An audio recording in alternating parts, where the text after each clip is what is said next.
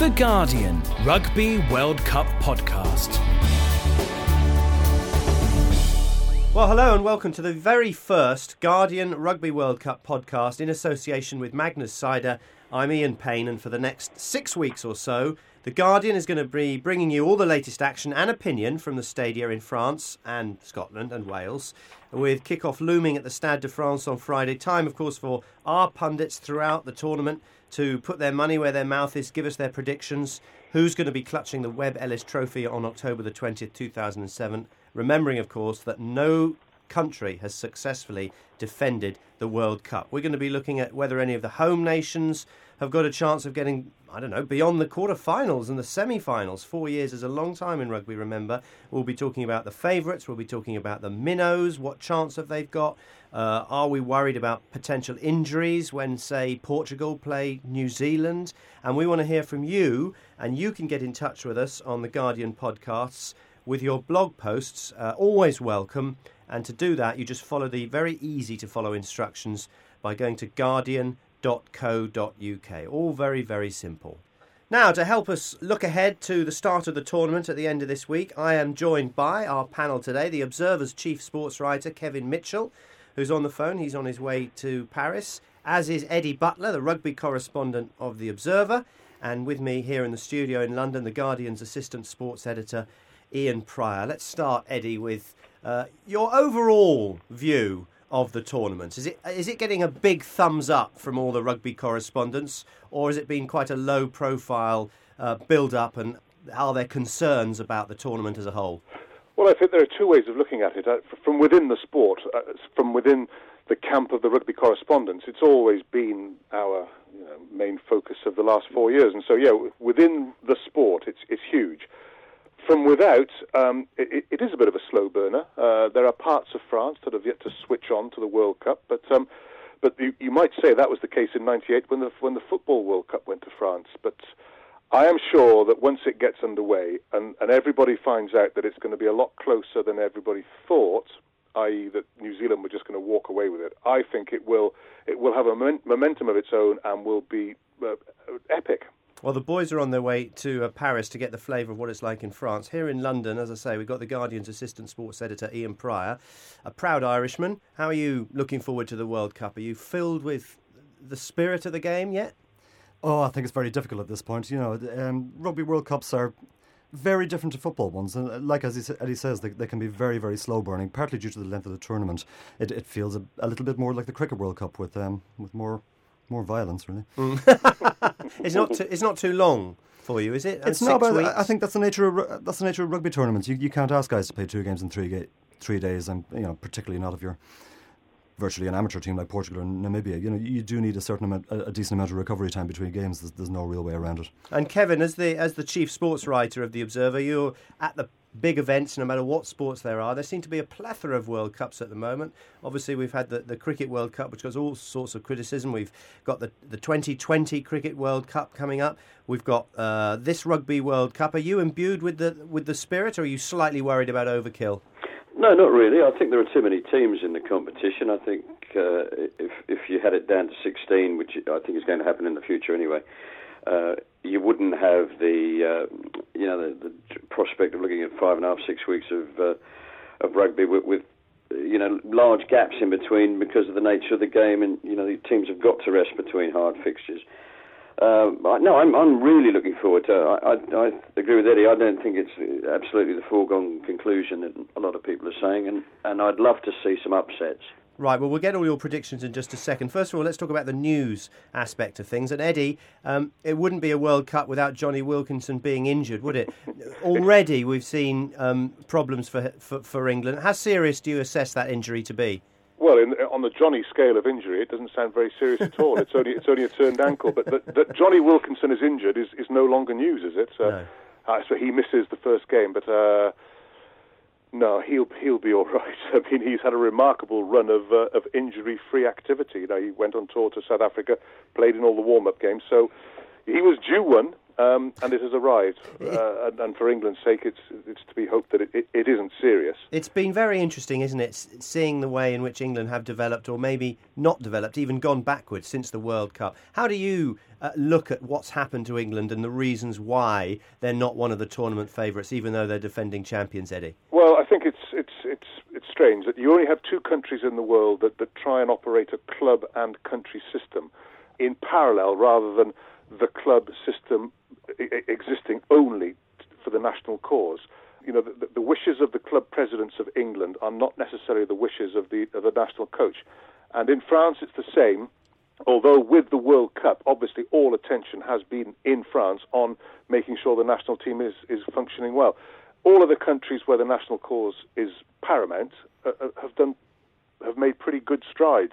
England have not stood still. They've gone backwards. I mean, the, the row over the past four years has been has just been an object lesson how not to run either a business or a professional sport, and it's just been it has been so predictable and it, has been so unnecessary that uh, the political row in England has has ruined England's chances of successfully defending th- their trophy. Do you give them any chance, Eddie? No. Kevin, do you give them any chance, and do you blame the political fighting like Eddie does? I do. I think it's very interesting. Well, I don't give them a chance. I, I give, them, you know, a, a chance that any uh, half decent team would have. I think they, they they they will do well to reach the semi-finals. But I, I think it's very interesting the last few days. Uh, some former players finally coming out of the woodwork to, to say exactly what they think. Neil Back the other day in our newspaper, uh, pointing the figure at uh, the whole setup since then, where we just mi- missed the boat. You know, uh, a great opportunity to, to build on the success of 2003 was missed because people didn't go out and, and, and start rebuilding the team and looking for the talent. They just sort of carried on. Um, and Andy Robinson, in a way, a, a sort of a, a tracksuit coach of the highest order, turned himself into a, a Clive Woodward, uh, which which just didn't work at all, really. And so you don't blame the players. You actually believe that it's it's off the field problems. It's administrators that have, have caused the England team to diminish. I think I think that's largely true. I mean, the, the players have got to carry the can. I mean, they're the ones on the pitch, and they, they've got to do the business. But you know, they, they need to be given the best chance. And I think, uh, as Eddie says, if the, if club and country are pulling in two separate directions, it makes it that much more difficult. Ian Prior, from Ireland's point of view, that's not quite the case, is it? The national team is everything. The national team is God in Ireland, and um, all the provincial system is is kind of set up to be subordinate to the national team. Eddie O'Sullivan pretty much gets the run of the country in terms of who plays when, in what fixtures they play, and how many game, crucially, how many games they play a season. And you know, we've seen that over the last four years in Ireland that they're now, that, you know, this this is easily by some distance the, the finest teams Ireland Ireland's ever had. The one, the biggest concern about them, if anything, might be that they, they peaked they peaked a year, maybe even eighteen months ago. I'm I, am not sure Ireland will be at their absolute best in this World Cup. Do you, you, believe they've gone off the boil a bit? Do you? I believe they've been I believe they've been talked up probably beyond their capabilities somewhat. I don't know. I'd be interested to see what Eddie thought about that. Well, yeah, I'll ask Eddie. What's the, what's the situation with O'Driscoll at the moment? Well, apparently he's, he might be fit for the first game. That um, whatever a sinus is made of, it seems to have recovered pretty quickly. Um, it's probably held like together by bone, all sorts of mucousy type stuff. So. Uh, I think there's a chance he'll play, and it doesn't really matter if he misses out on the first game. Uh, Ireland, of course, have the stinker of a pool. They've got to play Argentina and France. I, I think they will come out in second place, and that would give them give them a quarter final against um, the All Blacks in Cardiff. And I just wonder whether Ireland might have one huge one-off game in them and uh, provide the upset that every other World Cup has had. Uh, I, am not sure. I, I, I agree with you, and I think Ireland actually you know, there is a Munster element to them. They will keep going until they win the damn thing or win something, and it might just be a quarter final against New Zealand. It, it would be it would be romance of the highest order. It's highly unlikely, but I just have a sneaking suspicion that Ireland might be the ones to to do the earthquake thing in Would, the World Cup. Wouldn't you? Don't you think though that, that Ireland would have preferred this World Cup to be say eighteen months ago? Not really. 18 months ago, they were still blowing a few things, weren't they? They still couldn't win the Six Nations. They still had, you know, still had the tag of, of a bit of a dad's army. But they're not that old. And in the, in the meantime, they discovered Denis Leamy. I think he's I think he's an outstanding number eight. David Wallace has rediscovered world class form. Um, no, I think Ireland. Uh, I, I still I still think Ireland uh, are the outside tip. I'm just, I'm just reminded though of the, the autumn internationals last year, where I think didn't they beat they beat South Africa in Dublin and what, was it Australia as well? They did. You they know, did, They, and yeah, you know, they can. I wondered. uh, I mean, I- I've never seen them hit those, those kind of heights since. Yeah, and uh, you know they're bolstered by some pretty good form at Croke Park. They should have beaten France. They should have won the Six Nations. It's, it's high time should they have, went should have being- is kind of the tale of Ireland, though. You remember the Yeah, last no, World there's Cup? high time they went from being the should have been side into the side that actually delivers. And uh, uh, my, my, my ultimate point would be that actually, if they did beat the All Blacks, it would leave them in no state at all to go and go and win the damn thing because I think it would require too much for them because they are basically a, a one-team squad, and I think if they have to pack out the first team with, with too many of the 30, then it will leave them vulnerable. Okay, well, we looked at England, we've looked at Ireland. Let's look at uh, your great love then, Eddie, Wales. What sort of chance do you give them? Oh, I thought two months ago they might have a chance against Australia, especially in Cardiff. You know, uh, to be given a home pool game against Australia in Cardiff was, was almost too much to hope for. But they've got it, but something's not right. I, I, I, I think it's very hard to put your finger on what is wrong, except that all those nasty issues that that were brewing even as they were winning the Grand Slam two years ago, they've all resurfaced, and player power and coaches insisting on systems rather than personality, and you know the, the form on the field is pretty dire. Um, I'm afraid Wales have have have not got much chance. No? No. Should they have taken Gavin Henson regardless, Eddie? Yes. You know, I just think it was wrong to weary yes. yeah, they, you know, should have given him as much time to recover as they gave Stephen Jones, uh, and it and it doesn't help the shifting sensibilities within the Welsh camp, and they are truly sensitive. You know, it's not right that there seems to be preferential treatment for one and not for another. I don't know. I probably got it all wrong, and they'll be blindingly marvellous and, uh, and and and beat Australia and then go and play England in Marseille in the quarter final and, and get through to the semi final. But it looks as if at the moment that England and Wales are both going to finish up as runners up and both have the nasty draw of England playing Australia and Wales playing South Africa, and that, that could be good night to the both. Kevin, what do you think then from an objective point of view with Wales' chances? Because Eddie doesn't sound too optimistic, does he? No, I mean it's good to have Stephen Jones back for them. Obviously, I, I, I'm interested in how, uh, how that that Australia game. I think that'll be uh, a, a crucial match, and uh, I think it's uh, it's quite something that uh, the way that Australia's got themselves back together again. Uh, a year, eighteen months ago, they they were looking pretty ordinary. They they uh, you know they, they were searching around for forwards. They they couldn't find uh, a, pack to to uh, to be proud of. Now now they seem to have got their act together. They they could be they could be quite a force in this World Cup. I'd love I'd love to see Wales do well because when they when they throw the ball around, they they are one of the most attacking sides in in world rugby. But I think you contrast the way they play their rugby from any part of the pitch to the way the All Blacks play. Uh, the All Blacks always get their base right. You never see them doing anything uh, undisciplined. Um, so you get, you'll get the excitement out of, uh, out of the Welsh team, um, but the results out of the All Blacks, I think. And what do you think? Let's uh, complete the uh, the quartet. Then, what do you think about Scotland's chances? I mean, aside from their horrendous shirt pattern, what do you make of their chances of playing good rugby, Kevin? Well, I'm, I, I'm a big admirer of Frank Haddens. I think he's done a, a really good job uh, with that side. I mean, you know, they've played some some nice rugby. Uh, it's you know, you'd have to be a, a one-eyed optimist to think they're going to go very far in the competition. But I, I've always I've always had the odd bet on Scotland in big matches and um, with a little bit of start as well because the bookmakers never expect them to do well. I think they could uh, they could cause an upset or two, certainly. Eddie, do you think they can?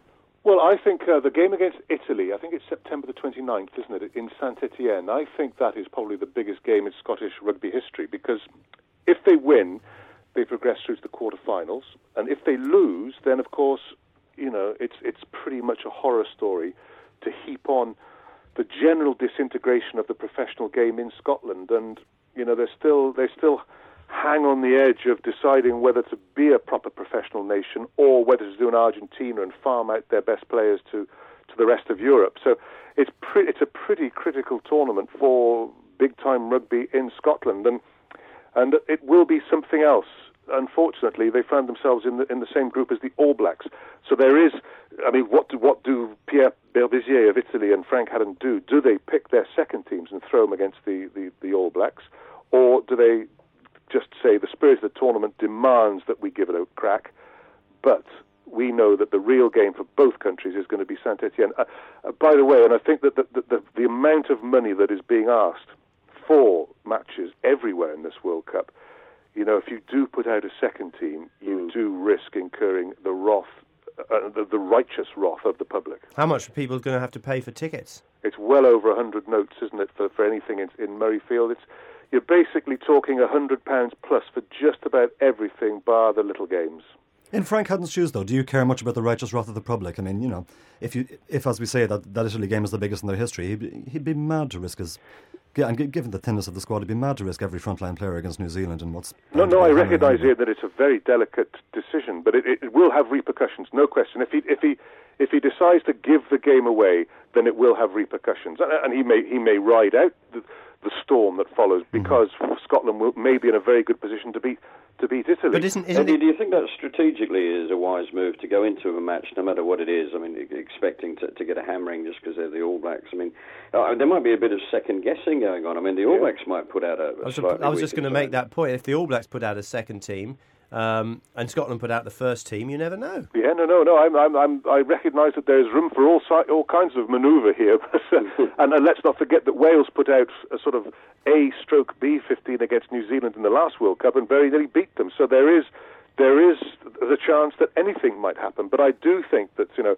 In a, in a, in a, if, if, if rugby is a major sport and is saying that these are our World Cup finals, then there is an obligation basically to, to give it a, to give it a full lash whenever you can. You're listening to the Guardian Rugby World Cup podcast in association with Magners Irish Cider. We'd love to hear from, from you if you want to make any suggestions, if you've got any questions, you've got thoughts, you've got opinions. Uh, you can do that by going on the Guardian online blog. Just go to guardian.co.uk. You follow all the uh, all the signals. Uh, let me just um, pick out a couple that have already come in. This is from uh, Little Richard John, who says, uh, "Who gives a who wins? I want to see new styles of rugby. Georgia looked interesting last time. A sort of cross between Argentinian beef and Italian recklessness. I hope they give someone a shock." Uh, someone who calls himself Deranged Lima says there's seven matches to get to the final, of which you need to win six. No matter how good you are, you do need a bit of luck to get there. So while the ABs might be their best chance, probably they still aren't even 50%. And Rex Deus says the All Blacks have the skills, the team, and the confidence. They most certainly have the captain. They have not choked ever. He says uh, that's quite an interesting. Kevin, have the have the All Blacks ever choked, in your opinion, or Well, have they just been beaten by you better call- sides? what you call choking. I, I think you, I, they haven't lived up to their expectations in uh, generally in, in World Cups. That, that's obvious, you know, for the, the team acknowledged as, as the best in the history of the game. Um, even from one squad to the next, they always put out an absolutely top quality team, and they haven't haven't lived up to those expectations. I, I don't think it's choking, to be honest with you. I, I think you know you you've just it's sport, isn't it? You, you you take what comes, and if another team's better on the day, that's the way it goes. And I think they've got their timing right for this. I mean, uh, uh, you know, they, they they couldn't be in better shape really. But no, I don't, I don't think they're chokers at all. Um, Ian, do you feel that, that New Zealand just it's theirs to lose in a way rather than someone else has got to beat them? It reminds me very much of the 95 World Cup in South Africa, you know, where probably the only way to stop them would be to poison the whole lot of them. Allegedly. Allegedly. And it's, it's got that kind of feeling to it. But, you know, stranger things have happened. I mean, I'm not sure you call it choking either, but, but there does come Well, a South Africa beat the- them not South very Africa long ago. did beat them not very long ago. Um, it looked to be a singular one-off effort, though. I mean, you know, South Africa are a monstrously aggressive side, and that has now been taken as if the template, if there is one, to beat the All Blacks, and I think it's one that will be repeated every time they come up Or against a serious outmuscle team. them. And the But- All Blacks did play p- very poorly in that match as well, Ian, didn't they? They did. They had, they, they had a stinker, and you know, Yeah. every team's allowed a stinker once in a while. The All Blacks' problem is they do tend to have it in World Cup semi-finals. I was uh, reading what Sean Fitzpatrick, the, gate, the, the, the great um, all-time capped uh, New Zealander, and he was saying in an article this morning, he was saying that I don't, I don't buy into this theory that uh, New Zealand always peak a year too early. Do you believe that, Eddie? No, I mean you can hardly you can hardly plan a peak. I mean they were they were in great form when they played the Lions two years ago in 2005, and but they've kept that form going pretty much, you know, since then. They've they still they still won the Tri Nations. It's just that everybody else has to go flat out to close the gap on them, and and by and large they do. Um, but they're always vulnerable. I mean, I certainly don't believe they're chokers. You know, most of the matches they've lost at the World Cup, and it's always in a semi-final or a final, has been classics. How do they've you- all ha- been? They've all been fantastic spectacles. How do you beat them, Eddie? This this lot. Uh, this lot, well, I think there, I think there are two ways. I think you either do the old South African, just get right in amongst them and bash them around a bit. You know, you get hold of Dan Carter and you and you strip, strip him limb from limb um, by by fair means, obviously. Or or you invite them, as Wales did, into a game of free for all, and uh, and you suddenly find that they get so carried away with their counter-attacking brilliance that they, they sort of lose track of of their of their more ruthless side. So. Um, if any country can combine the two, and France certainly can, they might actually just beat them by being a better side on the day. But you have to say, on general form, they still remain pretty pretty far ahead of the rest. Which brings us to our, our next analysis, and that is the hosts, France. I was uh, interested to see that only in France would you get this. Um, they've actually launched their own perfume range, and one is uh, one is apparently called uh, Sur la Mêlée, which means in the scrum. I've no idea what it smells like, and I don't think I want to.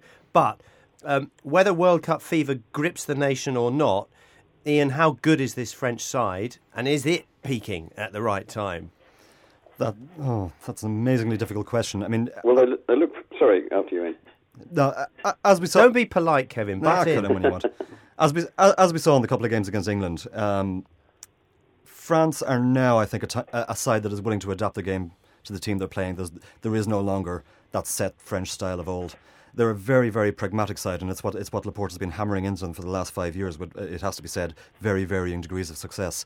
Um, you've got to say though that, particularly in Marseille, they're going to be formidable for anyone who wants to mix it up with them. Are they, Kevin? In your opinion, are they the the the uh, the Cavaliers, or are they the battering ram, or a combination of both? Well, I think they've gone for the muscle, haven't they? Um, I think they can obviously play on their day. They can play whatever sort of rugby you know springs to to their minds. But you know they've got 13 forwards in the squad uh, for for the Argentine game on on Friday. I think their intentions are pretty clear. I mean that's going to be a pretty physical contest anyway. But uh, the, the Marseille game, the second match against England recently, was. Um, uh, I I think they look really, really good, really impressive. They, they didn't do anything spectacular, but they did everything really well, uh, mistake-free, pretty much. I mean, they look like a side that are, that are on song. But then again, they are the French, aren't they? Next week they could be absolutely dreadful. What do you think about the French, Eddie? Oh, I think they're they've got it absolutely right. Um, I think they have been suppressing their their desire for adventure, um, uh, and going forward, this it, it's not, so, not not so much pragmatic. It's quite a natural game for them. You know, the French domestic club championship is a very brutal affair. They they they don't all run the ball around at As all. Brian O'Driscoll found out recently. Exactly, good old Bayonne. You know, there's a lot of that going on. I do like the notion that France actually are at their most brilliant when they have internal troubles and then throw just tear the script up, as they did in '99 to beat the All Blacks.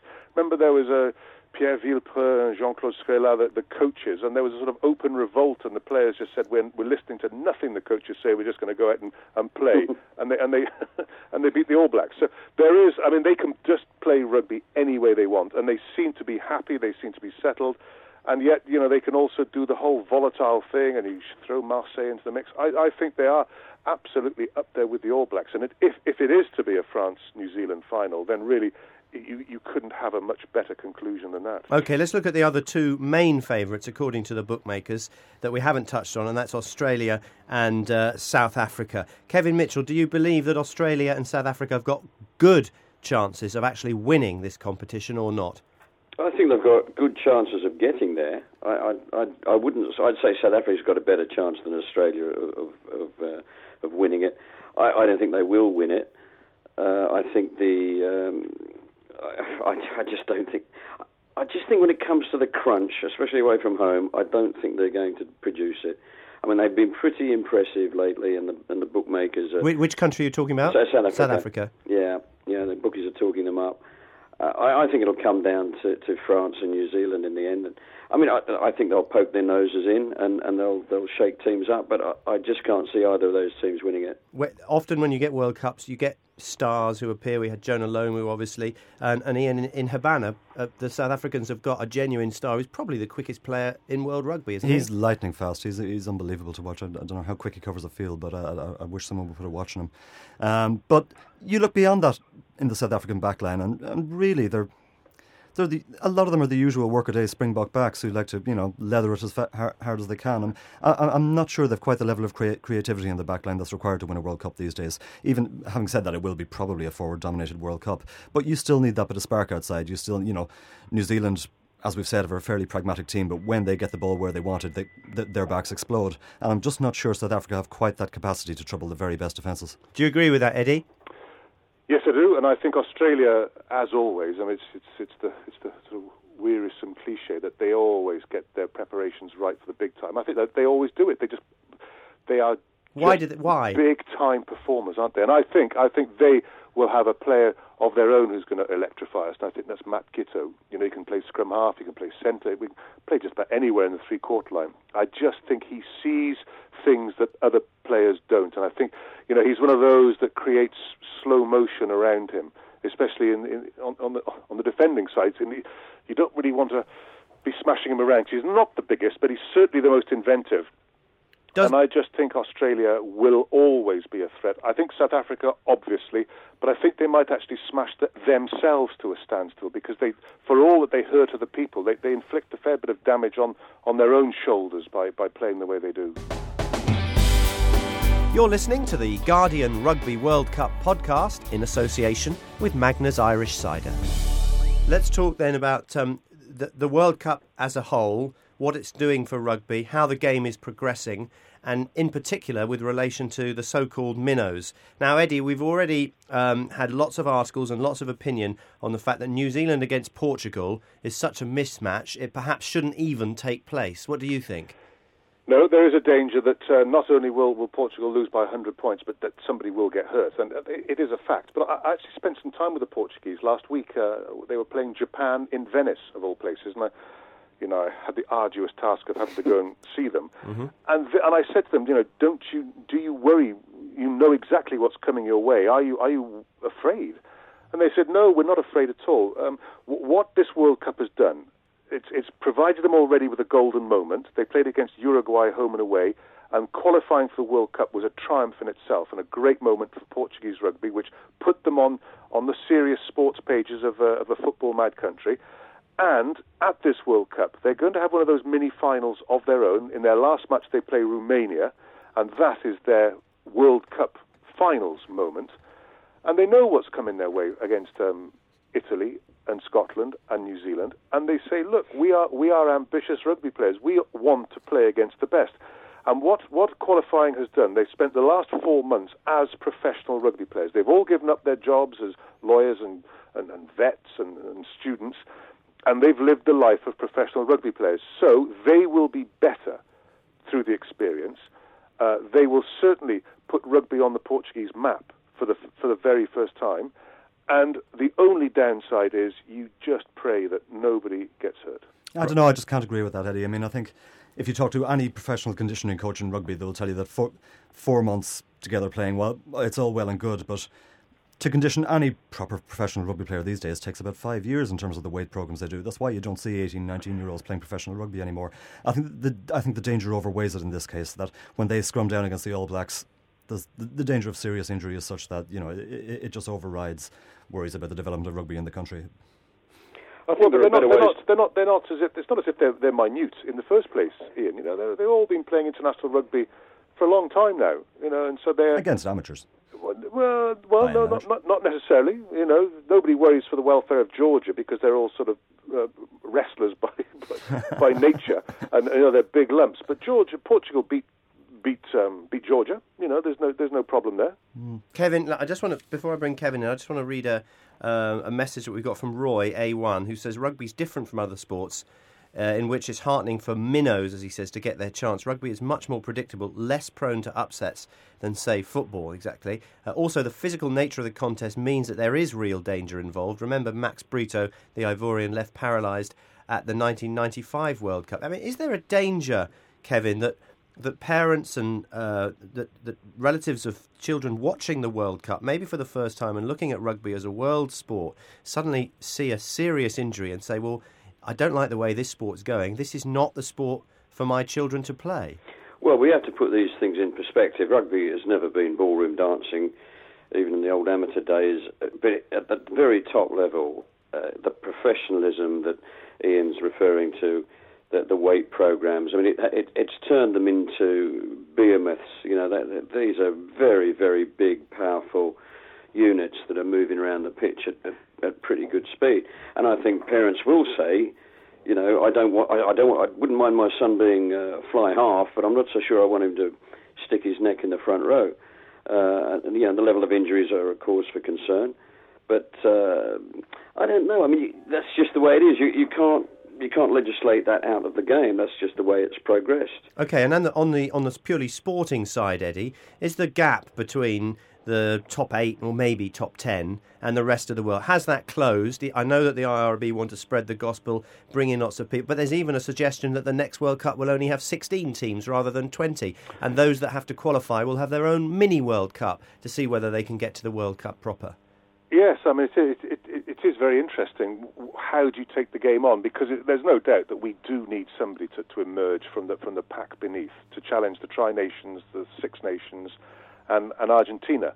Um, you know, we need somebody to, to, to just come through, and, and hopefully not by having been on a weight program for for five years. People, Ian, blame the administrators, but the Five Nations Committee bit the bullet and turned it into the Six Nations and introduced Italy. Shouldn't the Tri Nations in the Southern Hemisphere bring in Argentina? The, the exclusion of Argentina from the Tri Nations is the, one of the greatest disgraces in international rugby. There's absolutely, absolutely, no reason right. why they shouldn't be there.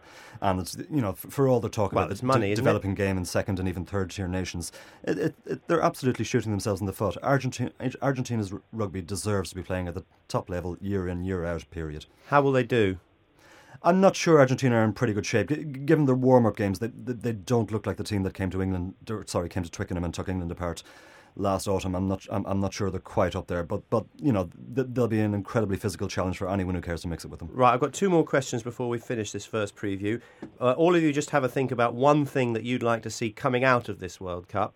Uh, while you're thinking about that, um, just answer the next question, which is your predictions. Let's get uh, your semi-finalists, final, and winners. Kevin, would you like to think of semi finalist, final, and winners?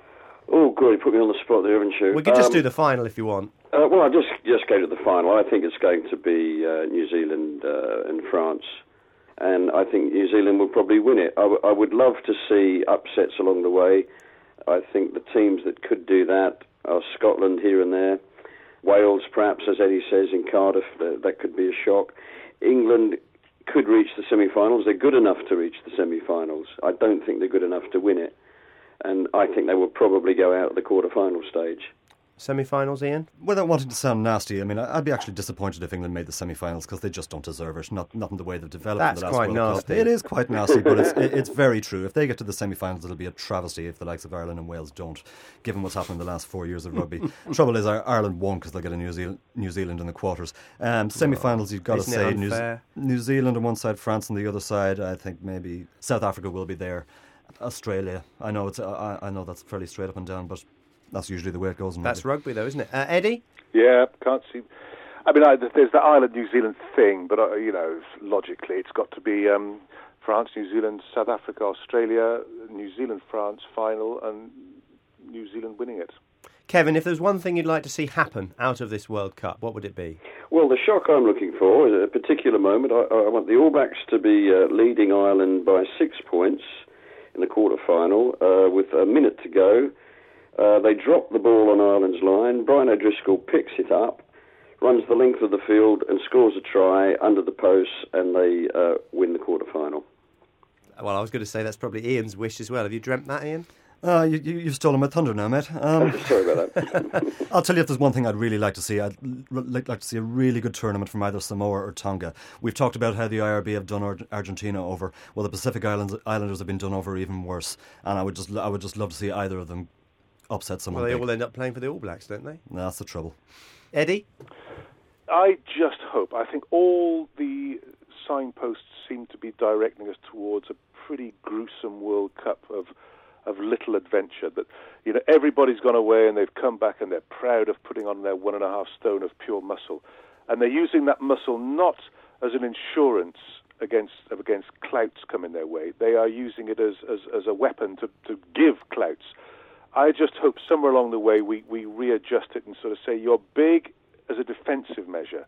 Go out and play with a bit of adventure, and uh, and, and uh, hopefully we'll we will at the end of this World Cup be saying it was it was a good advert for for for the spirit of adventure. Yeah, and hi to that from everybody. Thank you very much to uh, all our panelists, to Eddie Butler, rugby correspondent of The Observer, to The Guardian's assistant sports editor Ian Prior, and to The Observer's chief sports writer Kevin Mitchell. I'm Ian Payne. For my part, I just hope there is no serious injury and everybody learns to love the game even more than we already do. The next time we shall meet, we shall be able to discuss the opening games, and of course, it all starts this Friday, the first game from uh, Pool D when France play Argentina in Saint Denis, and we'll have lots to talk about throughout the tournament.